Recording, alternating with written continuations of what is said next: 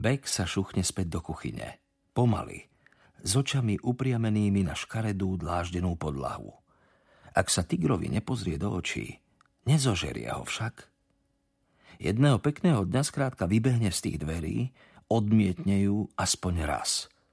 Namiesto toho, aby sa správal ako poslušné šteniatko, zmierené s ďalším kopancom. Jámute? Nemčina je nesmelý pokus o upokojenie situácie. Majstro položí červené pero a pomasíruje si hrčovité prsty. Už sa jej dnes začali triažky.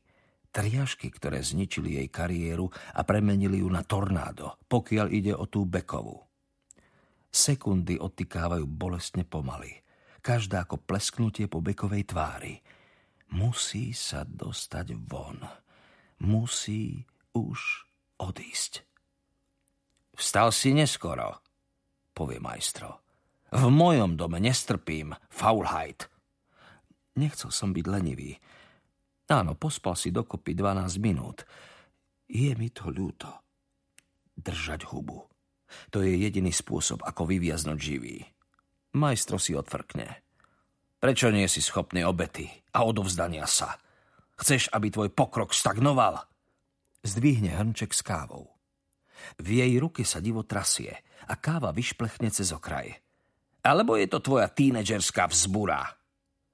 Slovo tínedžerská zavrčí, ako keby ona v tom veku nikdy nebola, čo je celkom pravdepodobné. Beck si vždy predstavoval, že na tento svet prišla ako zatrpknutý obor, pripravený hocikoho umlátiť klavírom. Je mi to ľúto. Beck odolá pokušeniu vyzrieť cez vchodové dvere, aby videl, kde je Joey. Nemá rád, keď prechádza cez cestu sama. Ja, samozrejme, že ti to je ľúto. Papagaj, ktorý vie opakovať iba jednu vetu. Lenivý papagaj, ktorý... Pozeraj sa na mňa, keď sa s tebou rozprávam zvýši škrípavý hlas a postaví sa, pričom sa jej z hrnčeka vyleje ďalšia káva a kvapka jej zo zápestia. Bek to už nechce znova zažiť. Bude meškať.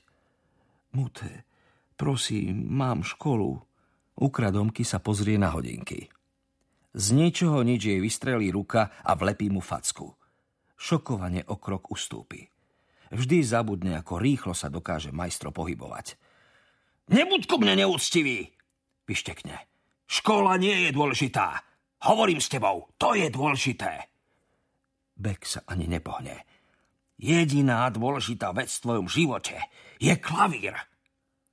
Pri zvuku jej hlasu sa trasie aj omietka na strope. Klavír je život.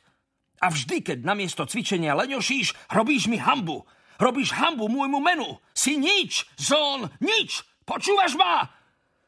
Áno, Mute. Povie Beck s pohľadom upretým na svoje topánky. Je ti moja rada na smiech? Pozeraj sa na mne, keď s tebou hovorím! Beck prudko zdvihne hlavu. Pozrie sa jej do rozhnevaných očí. A ona mu vyšplechne kávu rovno do tváre. V jeden desivý moment sa zhrozí, že je káva horúca a že mu zlezie koža z tváre. Ale je iba vlážná. Stečie mu po vlasoch, po tvári a vsiakne do goliera košele. Beka niečo v hrdle dusí.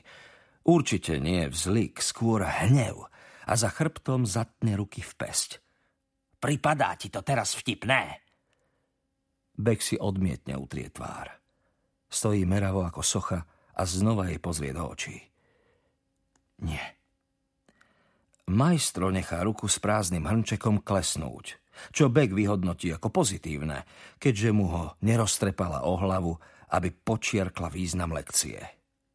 Takto sa ja cítim, pokračuje majstro, keď mi hádžeš všetko, čo som pre teba obetovala do tváre. A teraz choď do školy, tu Teufel! Ty, diabol.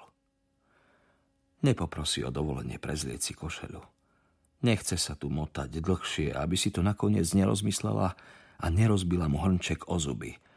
A tak iba prikývne a rozbehne sa k dverám – Dovidenia, matka, ďakujem, matka. Čo by som robil bez tvojej cennej rady do života, matka? Má chuť niečo rozbiť, ale jediné, čo môže urobiť, je zavrieť dvere potichu, úctivo a potom sa otočiť a vraziť pesťou do steny. Ale nie príliš silno. Nemôže si rozmlátiť ruku. potom by ho už naozaj zabila. Na hánkach sa mu objavia kvapôčky krvi, keď kráča po príjazdovej ceste a dobehne Joey, ktorá popri zarastenom chodníčku zbiera burinu a púpavy. To je pre pani učiteľku, povie hrdo. Som si istý, že sa jej tieto s láskou nazbierané buriny budú páčiť. Bek vystiera a zviera ruku. Hlupák, hlupák, hlupák. Ale je rád, že hlas má stále vyrovnaný, milý. Nikdy nedovolí, aby niečo ovplyvnilo spôsob, akým sa zhovára s Joey, ani to, ako sa k nej správa. Joey pokrčí nosom. Prečo si mokrý? Begiu krvavou rukou zoberie za ruku. Bol to iba vtip, povie.